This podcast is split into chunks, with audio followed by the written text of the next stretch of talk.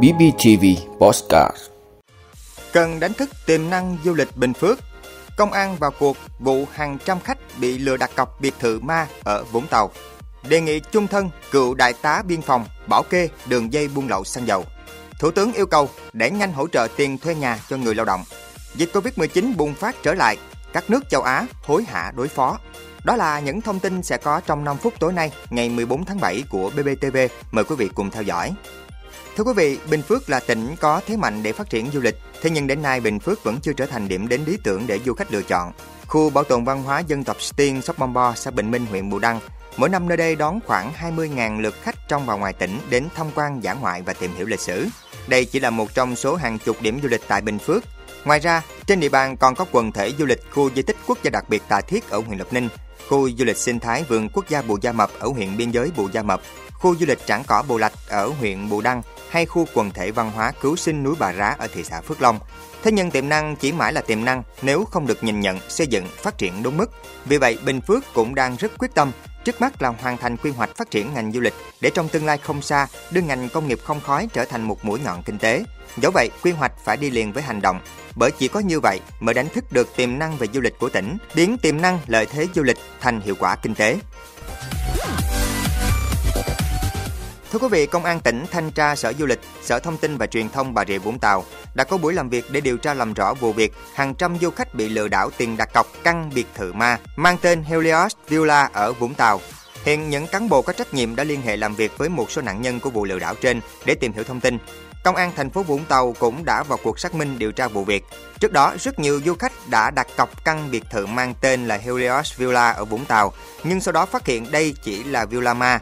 Nhóm đối tượng đã sử dụng thủ đoạn tinh vi, đòn tâm lý giá rẻ để khiến nhiều người mắc bẫy. Hầu hết các nạn nhân đều xem quảng cáo về căn biệt thự qua mạng xã hội Facebook, sau đó bị thu hút bởi hình ảnh đẹp mắt, mức giá rẻ, nhiều ưu đãi. Các nạn nhân có tâm lý tin tưởng khi thấy đối tượng công khai nhiều giấy tờ trên mạng. Bên cạnh đó, họ không có nhiều thời gian kiểm tra xác minh thông tin địa chỉ villa vì đối tượng lừa đảo liên tục thúc giục đặt cọc phòng nếu như không sẽ hết chỗ. Sau khi bị nhiều người đăng bài báo cáo sự cố thì nhóm này đã xóa fanpage. Thưa quý vị, sáng ngày 14 tháng 7, trong số 14 bị cáo bị đưa ra xét xử trong vụ án buôn lậu 200 triệu lít xăng giả, Nguyễn Thế Anh, cựu đại tá, cựu phó chánh văn phòng thường trực Ban chỉ đạo 389 quốc gia, cựu chỉ huy trưởng Bộ Chỉ huy Bộ đội Biên phòng tỉnh Kiên Giang là người bị đề nghị mức án cao nhất là chung thân. Trước đó, khi công bố bản luận tội, đại diện Viện Kiểm sát Quân sự Bộ đội Biên phòng đánh giá bị cáo Nguyễn Thế Anh có nhiều thành tích, khen thưởng trong phòng chống tội phạm, nhưng đã không phát huy mà sa ngã trước cám dỗ vật chất. Hành vi nhận hối lộ của bị cáo là đặc biệt nghiêm trọng, nhiều lần nhận hối lộ từ Phan Thanh Hữu, ông trùm đường dây xăng lậu. Trong quá trình xét xử, bị cáo không thành khẩn khai báo, phản bác cáo trạng về hành vi nhận hối lộ. Viện Kiểm sát đề nghị hội đồng xét xử áp dụng các tình tiết tăng nặng hình phạt. Viện Kiểm sát đề nghị hội đồng xét xử tuyên phạt bị cáo Nguyễn Thế Anh mức án chung thân về tội nhận hối lộ, từ 1 đến 5 năm tù về tội tổ chức cho người khác trốn đi nước ngoài trái phép, tổng hình phạt tù chung thân. Theo cáo trạng, đầu năm 2020, Phan Thanh Hữu đặt vấn đề bảo kê buôn lậu xăng dầu và được bị cáo Nguyễn Thế Anh đồng ý. Sau đó, Thế Anh yêu cầu Hữu phải chia cho cấp trên và một số lực lượng khác với tổng số tiền mỗi tháng là 60.000 đô la Mỹ và 950 triệu đồng. Từ tháng 3 đến tháng 8 năm 2020, Hữu chia cho ông Nguyễn Thế Anh 360.000 đô la Mỹ và 5,7 tỷ đồng. Sau khi Nguyễn Thế Anh làm chỉ huy trưởng Bộ đội Biên phòng tỉnh Kiên Giang từ tháng 9 năm 2020 đến tháng 1 năm 2021, ông Hữu tiếp tục chia cho Thế Anh là 50.000 đô la Mỹ. Tổng số tiền mà bị cáo Nguyễn Thế Anh nhận hối lộ được xác định là 6,2 tỷ đồng và 560.000 đô la Mỹ.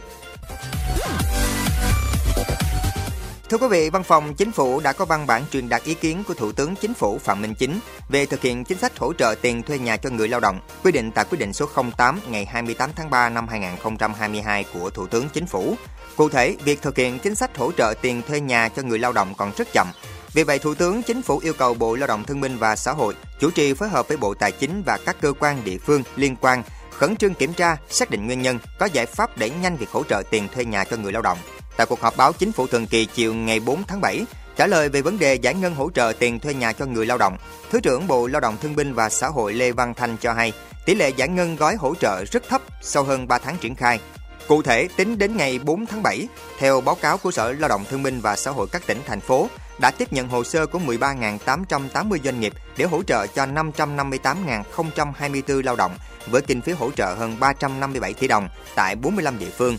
Các địa phương đã phê duyệt cho 280.954 lao động với tổng kinh phí là 209 tỷ đồng tại 38 địa phương. Đã có 15 địa phương giải ngân cho 13.541 lao động với kinh phí hơn 70 tỷ đồng. Thưa quý vị, chỉ vài tháng sau khi triển khai mũi vaccine thứ ba, làn sóng dịch đã trở lại châu Á. Hàng loạt quốc gia đã tái áp đặt các biện pháp phòng dịch và tiêm mũi tăng cường. Singapore dự báo dịch có thể đạt đỉnh mới vào cuối tuần này. Hàn Quốc ghi nhận số ca mắc mới Covid-19 vượt mốc 40.000 ca, cao nhất trong 2 tháng qua. Số ca mắc mới tại Nhật Bản cũng vượt mốc 90.000 ca lần đầu tiên trong 5 tháng qua. Làn sóng dịch Covid-19 thứ bảy chính thức lan rộng. Hàng loạt quốc gia nhanh chóng tái áp đặt các biện pháp phòng dịch, khẩn trương tiêm mũi vaccine thứ tư. Để đối phó với làn sóng dịch bệnh lần này, ngoài việc 80% dân số Singapore đã tiêm mũi 3, các bệnh viện và cơ sở cộng đồng đã được chuẩn bị để đối phó với bất kỳ sự đột biến nào. Singapore thiết lập 50 điểm tiêm chủng trên khắp cả nước với 25 đội tiêm cơ động luân chuyển giữa các địa điểm. Từ ngày 17 tháng 7, Indonesia khôi phục quy định xét nghiệm COVID-19 cho những du khách chỉ tiêm hai mũi vaccine. Jakarta và các thành phố vệ tinh xung quanh đã bắt đầu hạn chế các hoạt động nơi công cộng, duy trì hoạt động của các công ty, trung tâm mua sắm và nhà hàng ở mức 75% công suất cho đến ngày 1 tháng 8. Chính phủ Thái Lan gia hạn tình trạng khẩn cấp thêm 2 tháng, kéo dài từ ngày 1 tháng 8 đến ngày 30 tháng 9 tới. Quyết định này xuất phát từ sự cần thiết về tiếp tục kiểm soát tình trạng lây lan của dịch COVID-19.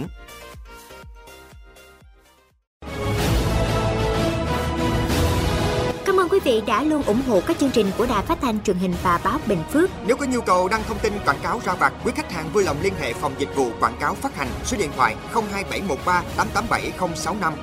BBTV, vì bạn, mỗi ngày.